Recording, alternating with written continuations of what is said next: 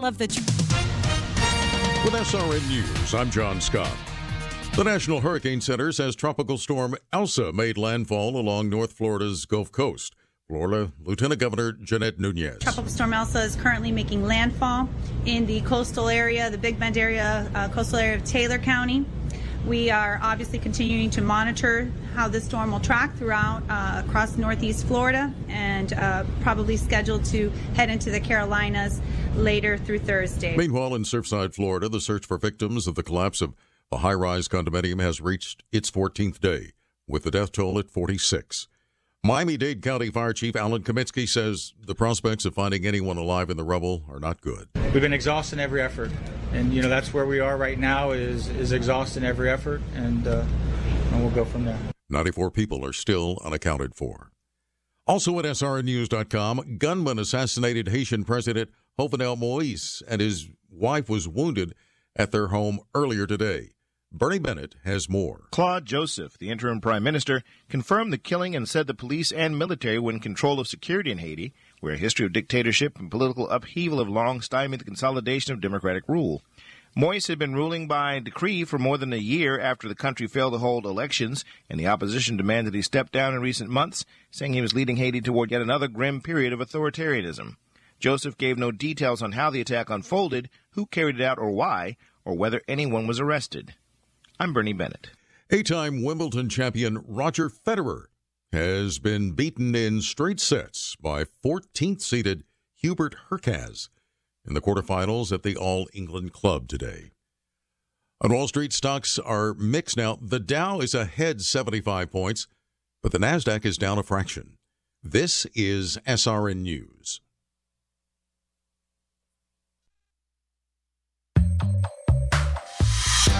For your Wednesday afternoon, due to Elsa, there's a tornado watch and a flood watch in effect. Cloudy and windy this afternoon, high 81. Tonight, more rain, possible thunderstorms, low 73. Thursday, mostly cloudy with a chance of storms, high 89. Thursday night, mostly cloudy with a low 73. And Friday, partly sunny with a chance of more showers, high 89.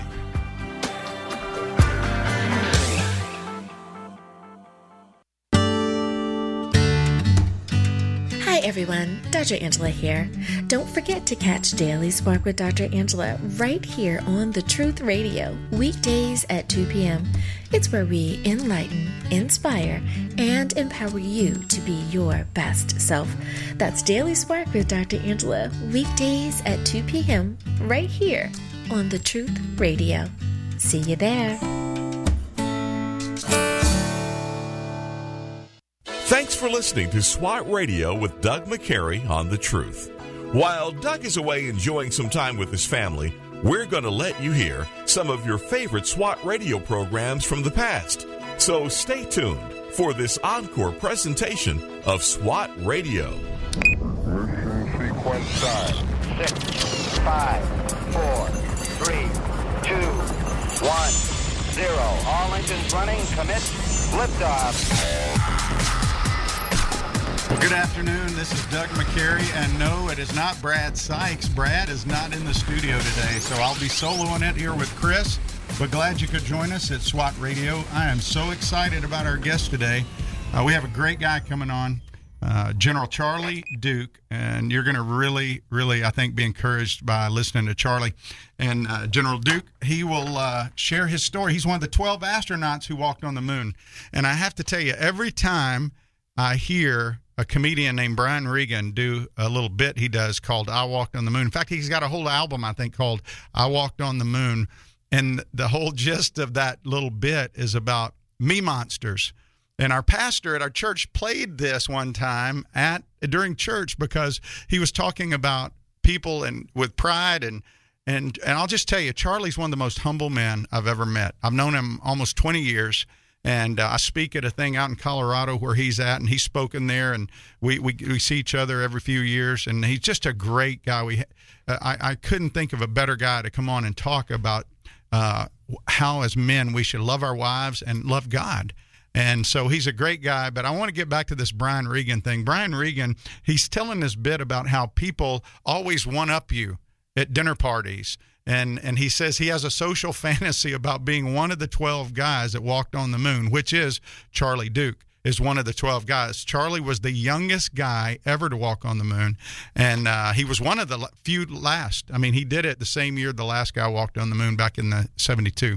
So uh, we're going to have Charlie on in a few minutes, but first, I want you to hear this uh, Me Monster bit by Brian Regan talking about I walked on the moon. What is it about the human condition? People get something out of that. That's why I have a social fantasy. I wish I was one of the 12 astronauts who have been on our moon. They must love knowing they can be anybody's story whenever they want. They can sit back quietly at a dinner party while some other person, some me monster, is doing his thing and let him go. Let him run with the line while you be quiet. Oh, really? Let him have his moment. Yeah, I'm a big traveler. I have my business. I got my own global enterprise. I got to check on. You know, driving in the autobahn because I keep a fleet of sports cars over in Zurich, and I get the Swiss account there. I want to check. Mount Kilimanjaro expedition might have to cancel that. You know, runways in Aspen are a lot shorter the first time you go in there. You know, you know the Pacific Rim Company. We're going to try to take that over. And don't know about global enterprise.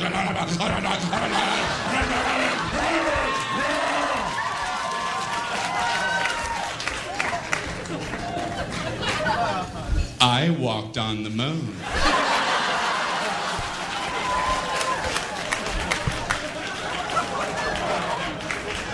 Well, you have the floor, Moonwalker. you know, you mentioned driving on the Autobahn. That reminded me. Once I was driving in the Sea of Tranquility. in my lunar rover. And I too was worried about our speed till I remembered, wait, we're the only ones on the moon. you guys are great. Thank you very much. Oh my gosh, that just makes me crack up every time I hear him. And, and, it really is a reminder of humility. You know, I was talking with Brad about this the other day about how is it that the people that have accomplished so much uh, are so humble.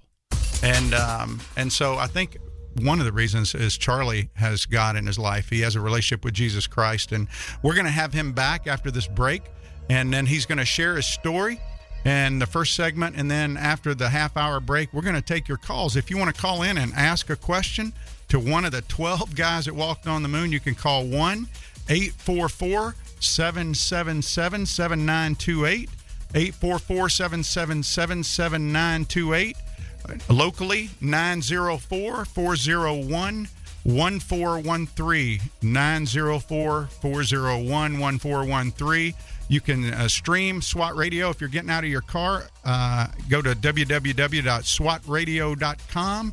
Catch us at Facebook at SWAT Radio Talk, Twitter at SWAT Radio Talk. We'll be back with General Charlie Duke in just a moment.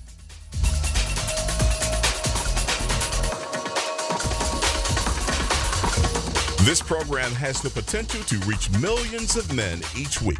If you'd like to learn how you can support this unique program that is helping men understand the truth about Jesus through God's Word and how to impact their lives and the lives of others, then go to www.swatradio.com. Then click on the donate link to help SWAT Radio pass on the truth for the next generation. SWAT Radio is brought to you in part by Ace Door and Window Service Inc. Ace Door and Window Service Inc. is a full service sales door and window installation company. Both of the owners are licensed contractors and are involved in the daily operations of the company. All of their trucks are company owned and fully equipped. Their mission is to provide Jacksonville and the surrounding area with door and window replacement services. To learn more, call 904 701 3667. That's 904 701 DOOR or online at www www.acedore.com.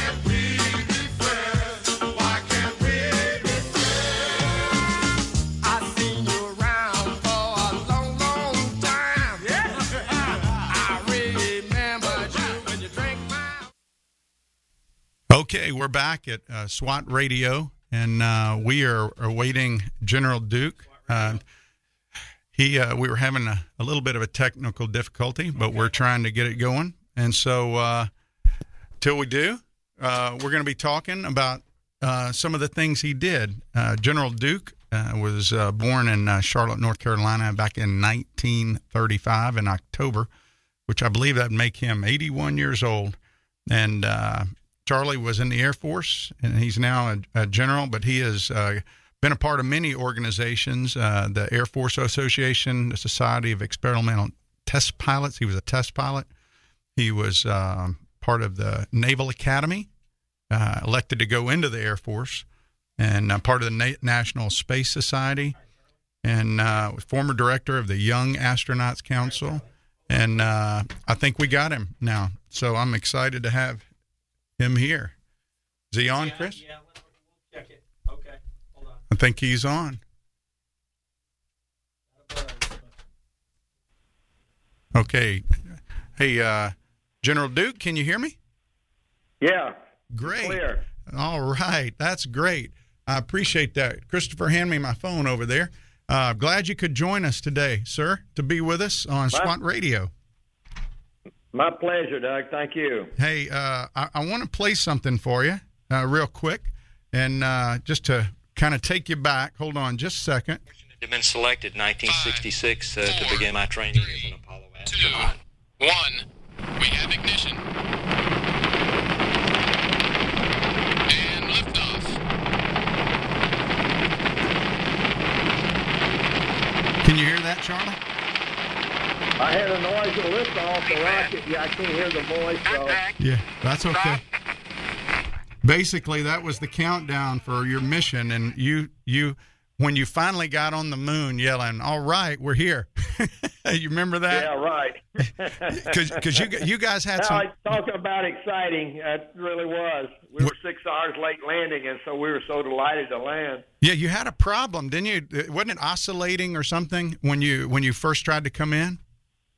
Well, the other spacecraft had the problem, and we were okay, but the other spacecraft was about ready to have us aboard. And uh, so we had to delay for six hours, but they figured out what was wrong, and so then they gave us a go. And once that happened, we were okay. We didn't have any other problems. Wow. Well, uh, I you know I, I went back and I was watching that. Uh, actually, NASA has a video and a documentary of that. It's fascinating to go back and see. And, you know, uh, Charlie, I, I, was thinking back, I think I've known you about 20 years. I mean, I haven't seen you every year, but I mean, I, I've, it goes back about 20 years. And uh, through High Ground, we met out in Colorado, I think the first time we ever met. And uh, right. going out there, which is a conference for men. And I know God has used you uh, many, many times in men's lives. In fact, I remember uh, you shared uh, at the Billy Graham one of uh, your video shared either Billy shared it. It was a crusade or something. I think uh, shared your testimony uh, of of being that, being an astronaut. Yeah, I wasn't there in person, uh, but we recorded it. He, it was a crusade he was doing in San Antonio years ago. Well, and th- then also we were in Berlin. No, in Russia, in Moscow. and was sort of helped uh, set the stage for his crusade in uh, in Moscow uh, uh, back in the 1990s time frame, and uh, uh, that was really exciting. We got to meet some of the Russian military and sort of laid some of the groundwork for his crusade, and so that was really good. Good working with them. Well, um, you know, I was I was looking at your uh, your resume as it was, and I, I, you know, you went through the Naval Academy, uh, but I want to go back further than that, Charlie. Growing up, I think every boy, at least in your generation and even uh, my generation and maybe even later, uh, wanted to be a pilot and dreamed maybe of even being an astronaut. Was that something you always had your sights set on? Uh, not the pilot side, but uh, the what I had my sights set on from about the tenth grade was uh, uh, being in the military and uh, my dad was a naval officer in World War II, and so those were my heroes, the uh, that greatest generation, as they were called. And uh, so uh, uh, I decided I wanted to follow in his footsteps and go to the, go in the Navy. So I applied for the Naval Academy and was accepted. Uh, but then at the Naval Academy, I fell in love with airplanes, and so I made a decision. I wanted to be a pilot.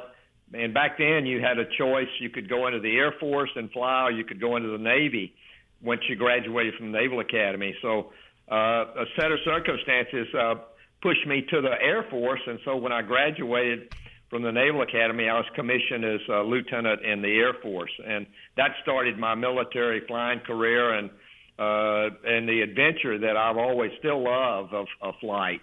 Well, uh, I I don't want to point out anything, but twelve of the uh, the uh, the astronauts were naval aviators. Not that I'm a naval aviator pointing that out. You know, my son's in the Air Force, and we got a little rivalry thing going there, Charlie. But uh, I'm I'm I'm glad that uh, you you were uh, a model for so many young men because I've heard a lot of guys that know you. They know you by reputation, and uh, you, you've you've always. I mean, since you had this heart change where God changed your heart, that we'll get into in a little bit. Uh, I know God's used you in a great way to impact a lot of people, and that's why I wanted to have you on the show today, uh, the program, to talk about that. Uh, but I want to go back to to you know when you were on the moon. That that's what almost 40, 50 years ago. I mean, it seems yeah, it's come, it it comes up uh, this April. Come this coming April, uh, 45 years, Doug. Wow, 45 years. It hard, it's hard to believe that, and, and that year was the last person that anybody was on the moon, right? Yeah, right. The last mission was uh, December 1972. So their 45th anniversary is coming up uh, in uh, you know 10 months. Yes, it was December. Gene Gene Cernan was the last guy to step on to the rover off the moon, correct? Uh, yes, he was. He uh, he was the 11th to step onto the moon, but the last guy to step off the moon because the command module pilot, I mean the lunar module pilot, is the second out, but the first back in. So uh, Gene was the last one to leave the surface of the moon. Wow. Well, if you as you think back on that time, because I mean, I know I, I I know there's certain things in my life that are just etched into my memory, and I think about them, and sounds evoke memories and certain pictures evoke memories. When you think back on being on the moon, looking at all that you could see from there and that perspective, you were there for quite a while.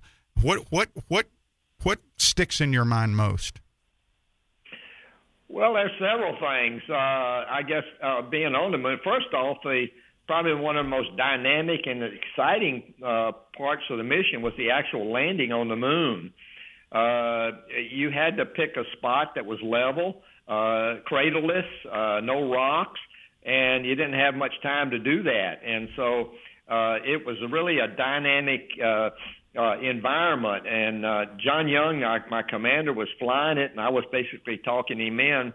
So the landing was really memorable. And then after that, our uh, st- three day stay on the moon was uh, uh, just one wonder after another. And uh, I remember uh, uh, driving our car on the second day up to the side of Stone Mountain, uh, that the big hill that we call Stone Mountain, and we got to the top of that about 300 feet above the landing site, and and looked out across the valley there, and it was just incredibly beautiful. The moon, to me, was one of the most beautiful deserts uh, I've ever seen. Uh, untouched, unspoiled, gray in color, uh, and uh, uh, a brilliant reflection from the sunlight, and then that contrast from the the moon and its horizon up into the blackness of space was. Uh, uh, well, it's just indelibly imprinted upon my uh, memory. Well, I remember uh, watching that documentary, looking at the documentary of when you and uh, is it Commander Young, right? He was he was uh, was he a, a commander? Um, he was, uh, yeah, he was our uh, space. I mean, he was our mission commander. Yes. So, so uh, John was the commander, and I was called the lunar module pilot. And uh, Ken Mattingly uh, was uh, stayed in orbit, and he was the command module pilot. Well, I, I remember uh, that they were uh, as I looked at this thing. They were you and he were running. Y'all had found a huge rock that y'all were running yeah. to and you you thought it was a lot closer than it was since y'all kept running and running and running to get there and the guys back on Houston were talking about it how how you just kept getting closer and getting smaller as you got near the rock. And so perspective was a little different up there on the moon, right? With with all that desert. Right. Uh, it's very difficult to judge distances on the moon because there are no familiar objects. Like down here on Earth, uh, we have trees, telephone poles, people, cars, houses. They give you a sense of perspective and a sense of size and distance. But up on the moon, you're looking at objects you've never seen before. So uh, a large rock far away looks very, very similar to a smaller rock close in. And so this rock uh, was on the side of this crater and didn't look very big to me. And I talked John into let's go see it. And we started jogging and we ran and ran and ran and ran. The rock kept getting bigger and bigger and bigger. And turned out uh, this rock was as big as a house. Uh, yeah, and, I remember. Uh, it was wow! Look at the size of that rock. And uh, then we had to hike back. It was slightly uphill coming back, and so it was a good. Uh, it was a good little uh, little jog. Um, and, but we didn't make that mistake anymore. well, and then you then you scared yourself. I don't know if it was the same day, but you were jumping around and did something and fell and thought you might have um, punctured your suit or something, right? Or was there something like that? Yeah, it was the same day, uh, the last day we were on the moon, and right before we were to uh, get off the moon, uh, we had planned this Moon Olympics. Uh, and uh, 72 was an Olympic year, so we were going to have the Moon Olympics and uh, set the high jump records. And so we started bouncing, and when I I, I jumped, I straightened up, and the and the backpack pulled my center of gravity over, and I went over backwards, and uh, and that was the only moment in the whole 11 days where I was uh, afraid, and and I said, man, I'm in trouble, and fortunately, I I responded with some training, and I rolled over. Uh, rolled over on my right side a little bit and broke my fall and bounced onto the moon. And uh, my heart was pounding, but uh, John came and helped me up, and uh, uh, pressure was good. You could hear the pumps running, and it seemed like all systems were still go. And so I began to calm down. But uh, Mission Control was very upset, and they didn't. Uh, uh, they, that that ended the Moon Olympics. yeah, Uh, they put a squash to that. Huh? They said no more moon yeah, Olympics. Yeah, the big kibosh right away. well, uh, when as you think back and you look at all the things that have gone on in the world today and all the accomplishments we've had, uh, but still, only twelve guys have ever walked on the moon. Do, do you just can you really believe you had that opportunity? I mean, when you think back to it, is it just sometimes you pinch yourself and go, I, just, I still can't believe I got to do that? Well, uh, it, it's always been a a real experience. Doug. It's never been a dream, but I do have these uh, moments where I, say, man, how did I get picked? and uh, I'm just so thankful I did. And uh, uh, and I, looking back now, and with my Christian walk, I I know that uh, God has used that moonwalk to open a lot of doors for uh, to witness to His love and power and and mercy and grace. And and so uh, I, I believe that God's hand was on me during that whole time while I wasn't even walking with God and uh, wasn't even serving Him, but He was, you know, He had a plan for my life, and part of that plan was to go to the moon, and so I was uh, competing like everybody else for one of those si- seats, and uh, uh, fortunately I got picked, and um, uh, I I can't tell you why or how, but I knew uh, I did, and so I wanted to make the best of it, and it was a great adventure, of course. Well, did the did the moon trip being up there? I was talking to my wife the other night. We were standing on the beach looking up at the stars, and I I just looked up at all the stars up there and thought about how brilliant it is and the creation, and felt so small. Did did God use that trip to impact your view of Him in any way? As you look back, I mean, maybe not the time because you said I know I've heard you say before you weren't really walking with Him then, but looking back, did that did did you feel like He used that to impact your view of Him? Uh, I can't say definitely uh, what uh, that he did. Uh, what uh, I do remember is uh, looking back at the earth and uh, seeing the uh, the beauty of the of the universe and the stars and the orderliness of the universe, the uh, you know the laws of physics they work every time, orbital mechanics, uh, the gravity, every it's, everything is is so orderly in the world, in at least in the cre- in the whole of the universe, uh, and uh, so I, I I was impressed by that, but uh, but not from a standpoint of God's creation. It was six years later uh, when I uh, uh, became a believer and gave my heart to Jesus after a, uh, a Bible study in uh, New Braunfels, Texas, where we live. That uh, uh, I began to see uh, God is the Creator, uh, and and life is not an accident. Uh, it he, we were made in His image, and as I began to read the Scriptures uh, and uh, and and put put God's Word into practice, and to see the truth of the Scriptures and the peace that I got from that, uh, then I, I I realized that uh, God is the Creator now.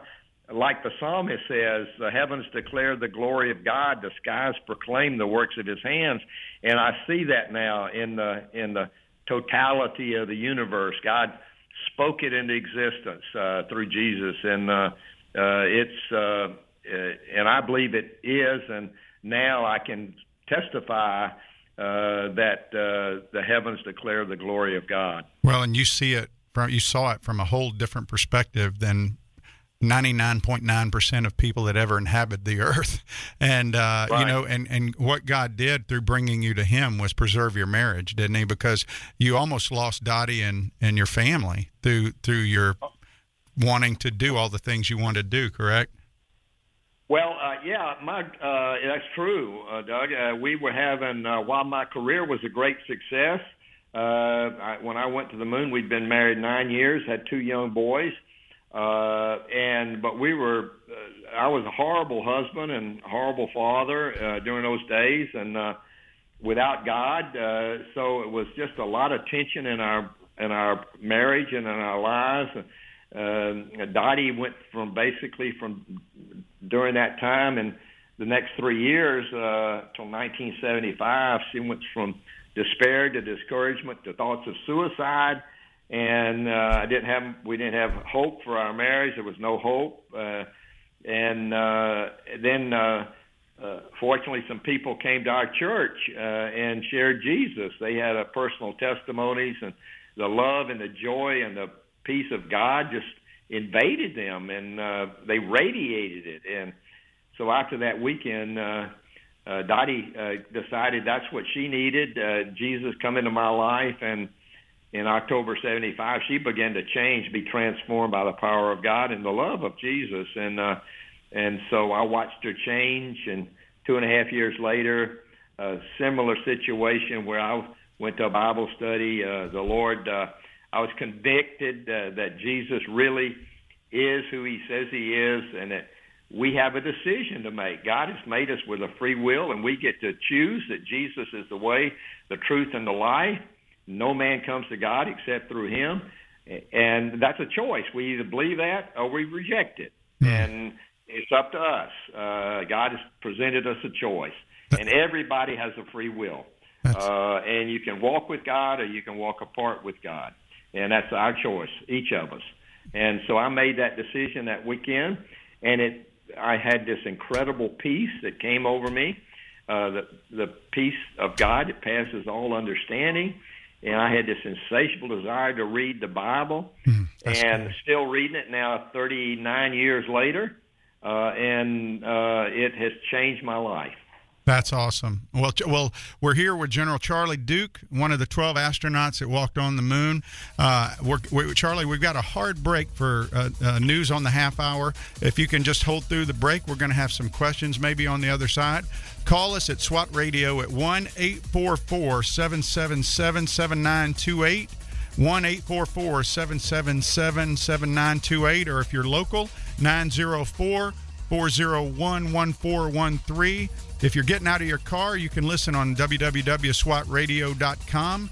Click the listen live link at Facebook at SWAT Radio Talk Twitter at SWAT Radio Talk. WTRJ, Orange Park, Jacksonville. WAYL, St. Augustine. WATY, Folkston, Georgia. Online at ilovethetruth.com. With SRN News, I'm John Scott. A weakened tropical storm Elsa has dumped rain across Florida's northern Gulf Coast, but has spared the state from significant damage. Elsa wobbled through the Gulf of Mexico and moved ashore as a tropical storm. The storm made landfall in lightly populated Taylor County, with a maximum sustained wind clocking at 65 miles per hour. Elsa expected to bring two to four inches of rain to Georgia by Friday. The storm's effects expected to be felt as far north as New England. President Biden was in Illinois today to make a pitch for his priorities that aren't included in the bipartisan infrastructure agreement. The president's still on board with the $1 trillion bipartisan deal, but he's also working with Democrats in Congress to pass a broader package that covers education, childcare, and climate. On Wall Street, the Dow ahead 95 points and the NASDAQ is up 7. This is SRN News. Let's be. For your Wednesday afternoon, because of Elsa, there's a tornado watch and a flood watch in effect. Cloudy and windy this afternoon, high 81. Tonight, more rain, possible thunderstorms, low 73. Thursday, mostly cloudy with a chance of storms, high 89. Thursday night, mostly cloudy, low 73. And Friday, partly sunny with a chance of more showers, high 89.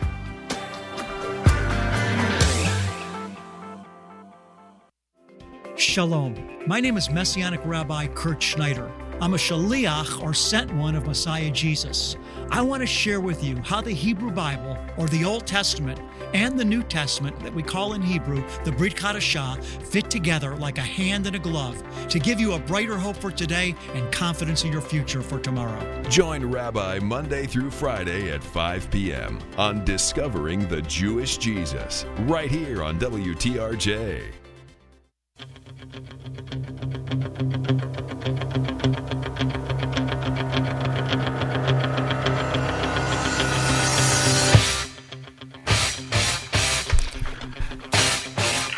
this is Doug McCary of SWAT Radio. I'm uh, His Light Ministries, and I'm back here with uh, General Charlie Duke. And uh, Charlie, again, thank you for joining us, giving us some time today. I've enjoyed just uh, connecting, and I'm going to be with you next week out at High Ground, uh, which is awesome, in Beaver Creek, Colorado, right? Uh, looking forward to it, uh, Doug. And uh, you're on the program to give us a word from the Lord. Looking forward to it. Yes, sir. Uh, you know, the best thing about going out there, Charlie O, is just getting to spend time with people like yourself and uh, and some of the other guys, and be able to just spend time again talking about stuff because you know you you I remember when you shared you just shared about your experience with Dottie. And you know I had a a similar experience in my own life. You know you get flying and I don't know what it is about pilots, but you know, you have to have a, a little bit of a, a, a, cockiness or pride about you to do that. You know, you get out there and you do that stuff, and unfortunately, it doesn't bode very well for our poor wives.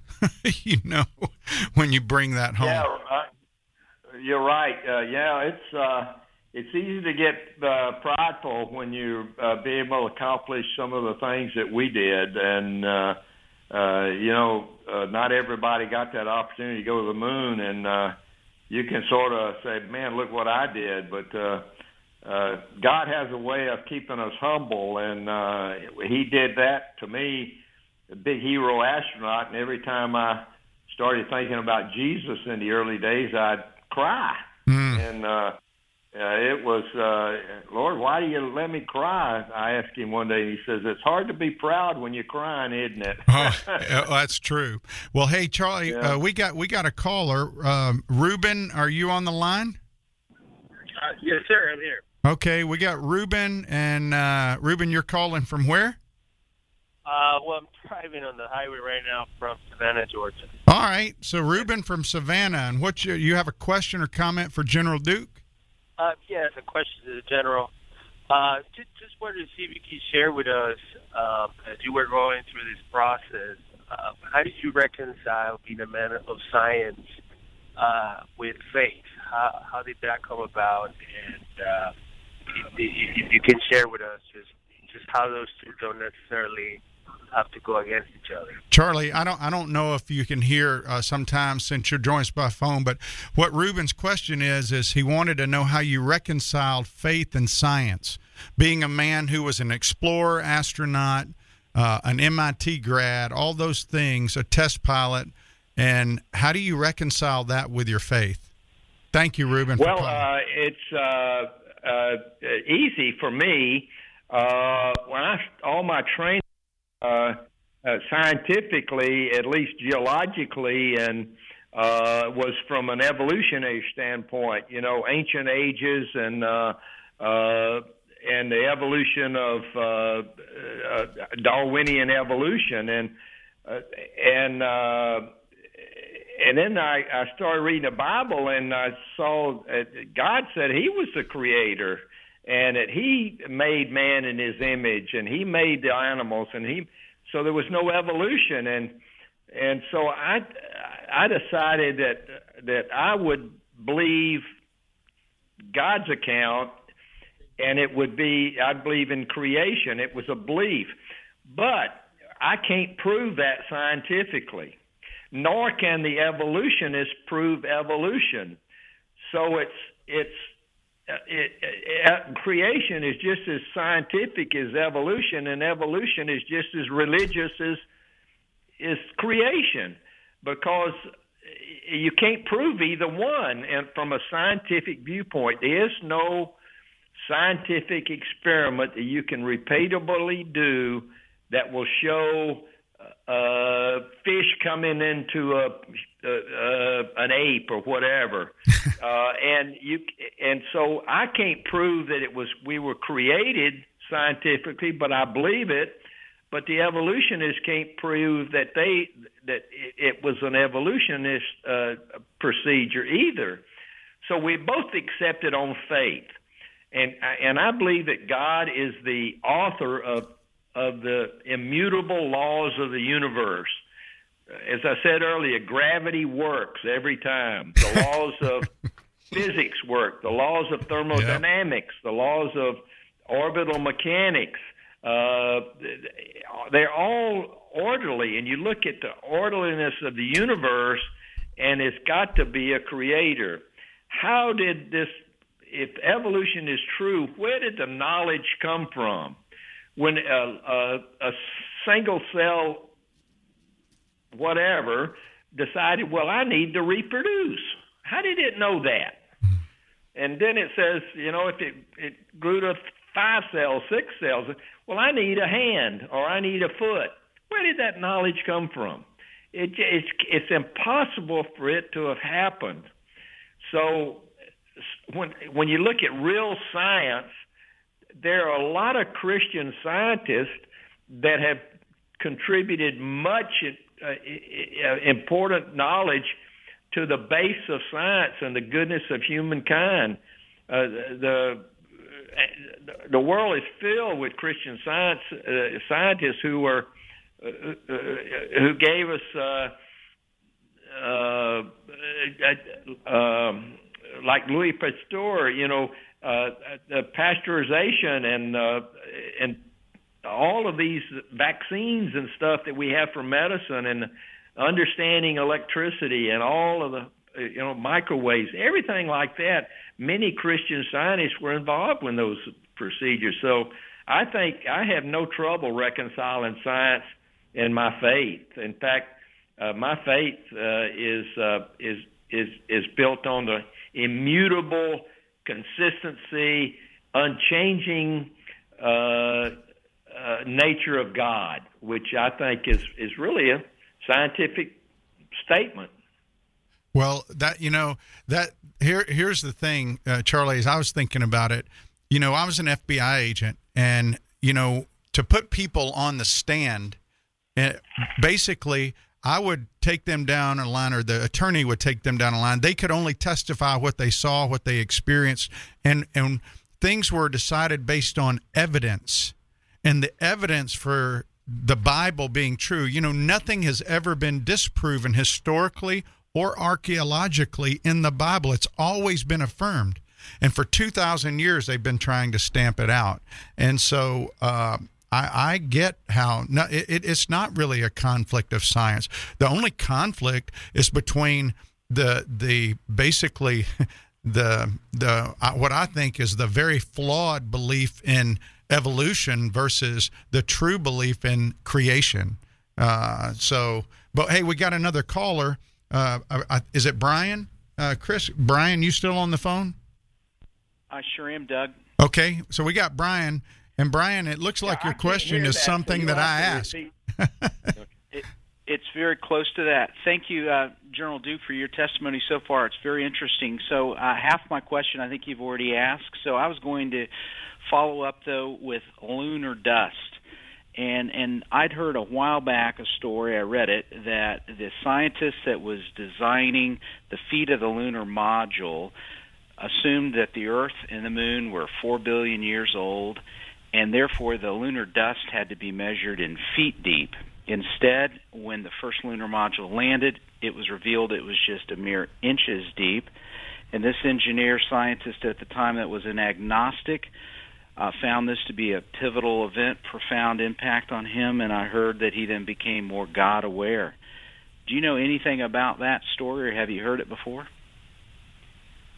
Okay, uh, General. Uh, thanks, uh, Brian, for the call. General, I don't know if you heard the question, but but the question related to lunar dust and and there was a, a scientist who was developing the the module to land on the moon and when they looked at it they were basing it on feet deep versus inches deep based on being millions of years old and he said when they got there y'all figured out it was only inches deep and he ended up becoming a christian uh, you know converting from being an atheist and the question was have you heard anything about that story? Was there truth to it? Do you know anything about that? Uh, that was a, one of the uh, yes, uh, one of the scientists uh, that was uh, uh, arguing for uh, hundreds of feet deep moon dust uh, over the billions of years of lunar existence. Uh, was arguing that we need we would uh, sink out of sight in all this moon dust feet of moon dust. And so what they did was decided, well, maybe he's right. So they sent an unmanned spacecraft called a Surveyor uh, to the uh, lunar surface, uh, and it landed. And when it landed, it was they turned on the TV, and it was right up on top of the moon. The dust. There was no. It didn't sink in at all. Uh, so. Uh, uh, it, it proved that uh, the, the dust was not hundreds of feet deep. However, uh, the dust was in some places where we were 10 feet deep. Wow. I drilled a hole, uh, a core into the lunar surface and and and pulled it back out. And when it got, we got it back to Houston and we looked at it, it was still dust and and fragments of rock all the way down. Uh, some was finer than others, but it was still unconsolidated. But the lunar dust, what happens? It's actually pulverized rock, uh-huh. uh, and uh, due to the meteor impacts, it pulverized the moon. And this stuff comes, uh, but has really good bearing strength, so you you don't sink in more than just a couple of inches. Wow. Uh, even though the dust might be three, four feet deep. Uh, but it varies. One place it was like 10 feet deep. The other, one of the other places, it was as hard as this floor in my house. so hardly any dust.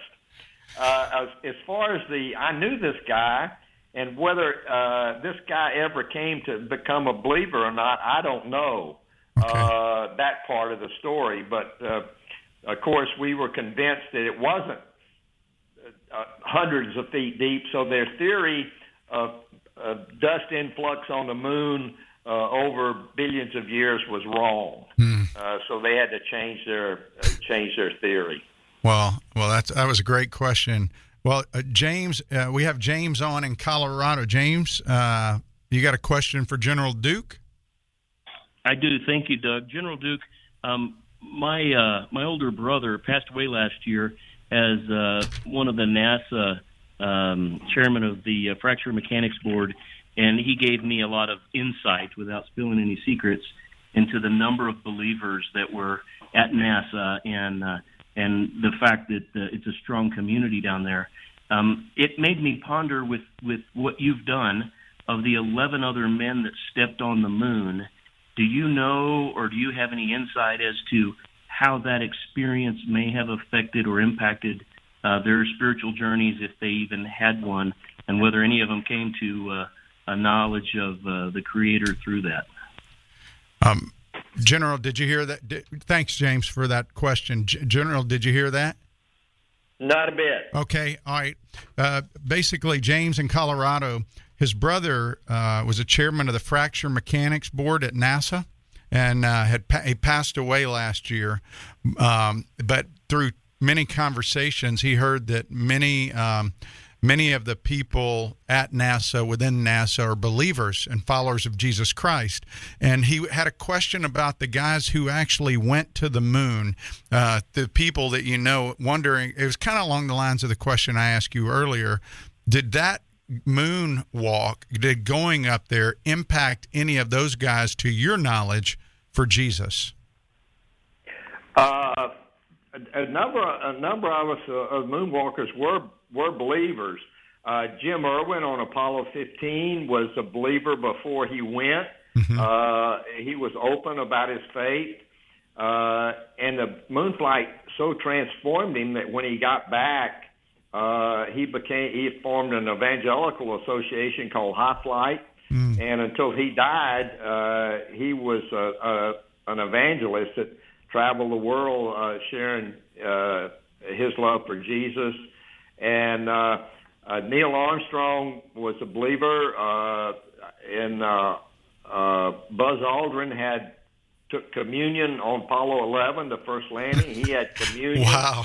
uh, uh, uh, uh, other um, uh, uh, other other people uh, uh, talked about you got to believe there's a God. Uh, uh, it, after you see what we saw and did what we did, uh, you can't say that the that that I can't say that the uh, the faith of those uh, were really in uh, who had faith were really in, impacted by the moon flight. Mostly, it's the beauty of uh, of the of what you see of looking back at the earth and uh, the beauty of the moon and uh, at night at nighttime looking at the the, the the glory of the stars and the planets and uh, you, you just see that part and you just like Gene Cernan said before he died many times he says after seeing what I see you got to believe there's a God. Wow,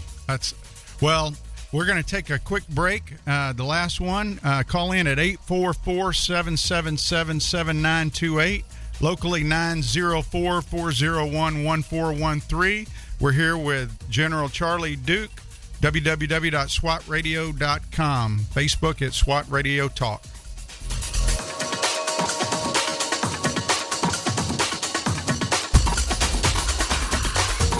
If you'd like to contact SWAT Radio, the toll free number is 1 844 777 7928. That's 844 777 7928 or 844 777 SWAT. You can also listen to this program through the WTRJ The Truth app from the App Store or over the internet by accessing www.swatradio.com. We'll be back shortly for further discussion and to take your calls.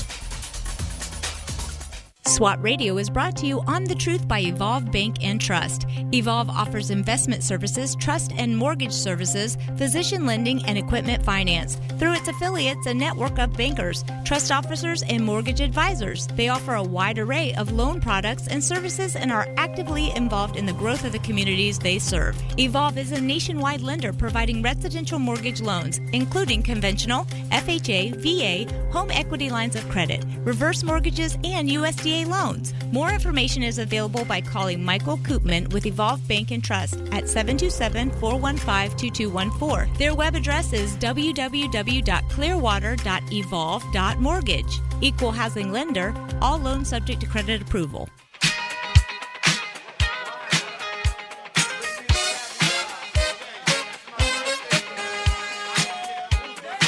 Hey, this is uh, Doug McCary. His Light Ministry is back at uh, SWAT Radio.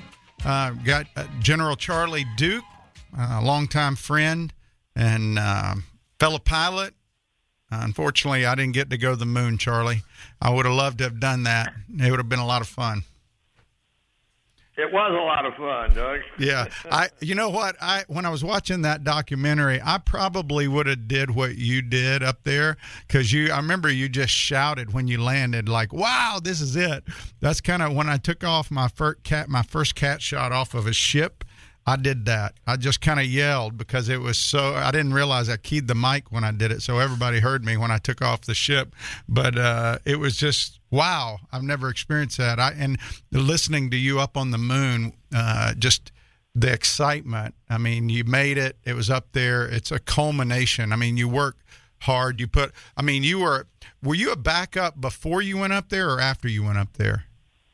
Uh, before uh, the uh, the way it was in Apollo, uh, you got assigned a backup crew, uh, and uh, then uh, if all went well and you didn't make any mistakes, uh, then three flights later you would fly. So I was backup crew for Apollo 13, uh, and then so I flew on 16, uh, and then the last mission was Apollo 17 and nobody really wanted to do the backup crew for that because it sort of dead end. But I said I'll do it uh, because you never know. I mean, uh, the guy was backing up might have broke his leg uh, two months before the flight, and you get another chance. So. uh uh, I, uh, uh, John Young and I and uh, Stu Roosa volunteered for that. Uh, so I was back up twice, uh, and um, and then flew once. Well, uh, well, Brad Sykes, who's the co-host, is on uh, is on the phone, and uh, he's out watching his daughter swim at a swim meet, but uh, down out of town today. But he wanted to call in. Brad, how you doing? I'm good, brother. I, listen, I don't know if Charlie can hear me, but what a what an honor to have him on. I I couldn't resist uh, giving you a call, Doug. Well, it's kind of funny doing it without you, man. I miss you.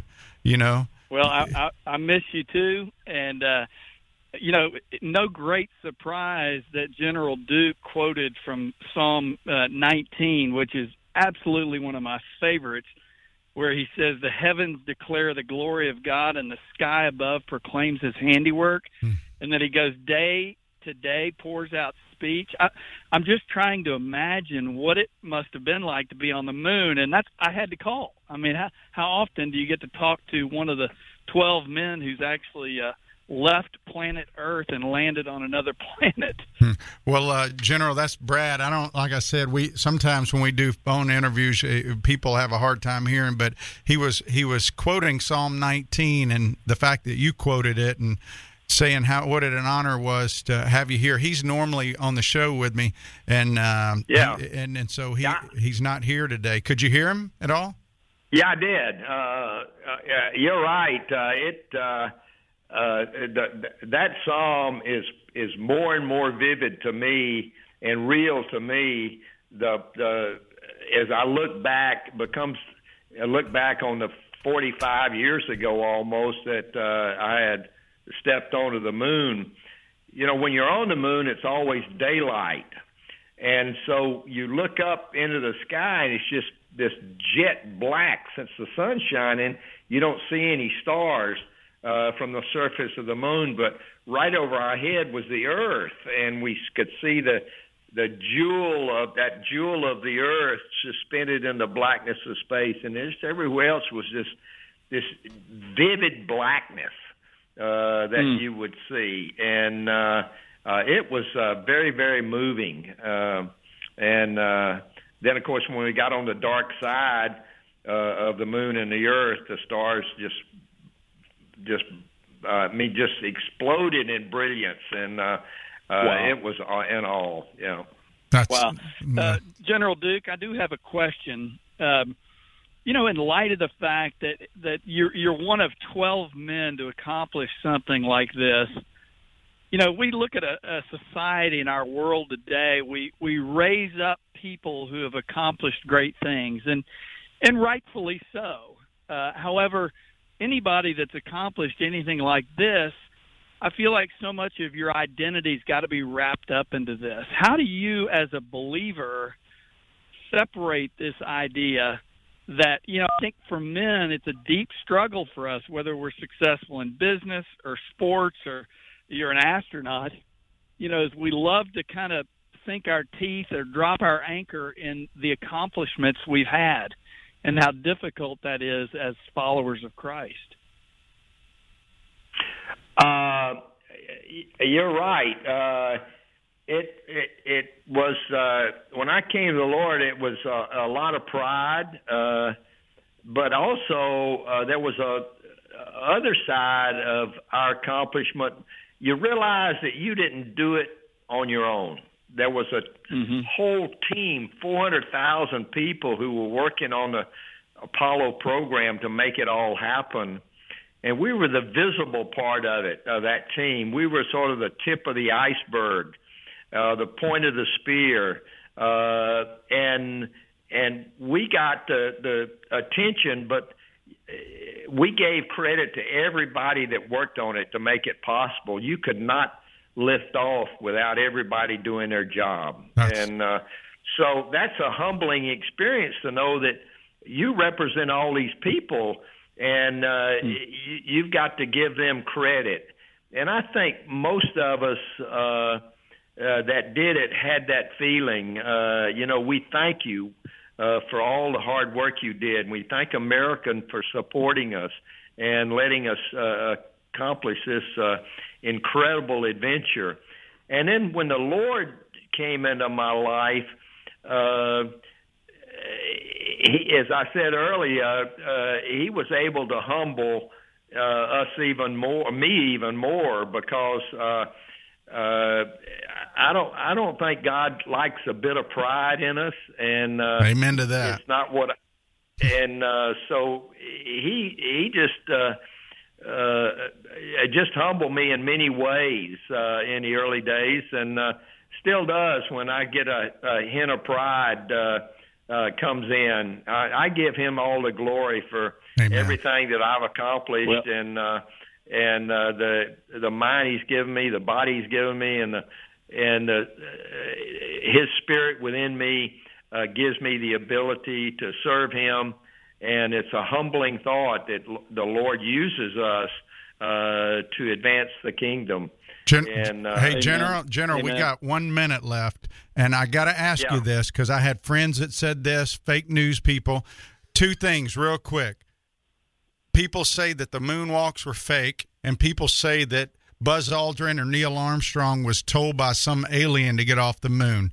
Can you authoritatively answer those two issues one way, real quick? Yeah. Uh, the the first, uh, the second one, uh, uh, Buzz and Neil were not spoken to by an alien. They never even mentioned it, uh, and uh, they lifted off because that was the time frame in the mission to lift off. The other, the we were in a race with the Russians. Yeah. Uh, they tracked us all the way to the moon. Uh, they knew we were on the moon. They never, uh, they never said it was a big fake. Uh, uh, secondly, uh, the the things that the people use about no stars in the sky, all uh, simply can be uh, explained away. Uh, if we faked it, why did we fake it nine times? We went to the moon great. nine times, six landings. Uh, and finally, uh, every landing, uh, there's a satellite at the moon called the LRO, and you can Google it. Uh, and LRO. General, we got to go. LRO. Thank, thank you so and, uh, much. We're running out of time, but thank you for your okay. time. God bless you and Dottie. I'll see you next week. SWAT Radio. Uh, thank you for tuning in. You can hear this back on the website, www.swatradio.com, Facebook at SWAT Radio Talk, Twitter at SWAT Radio Talk. If you missed a SWAT radio broadcast this week and would like to hear any show in its entirety, then go to swatradio.com. Click on past shows where you can listen to the broadcast. Also, if you're looking for a band of brothers that gather around God's Word to be a part of, then go to swatradio.com and email one of our hosts, and they can get you plugged in to one of the local SWAT Bible studies.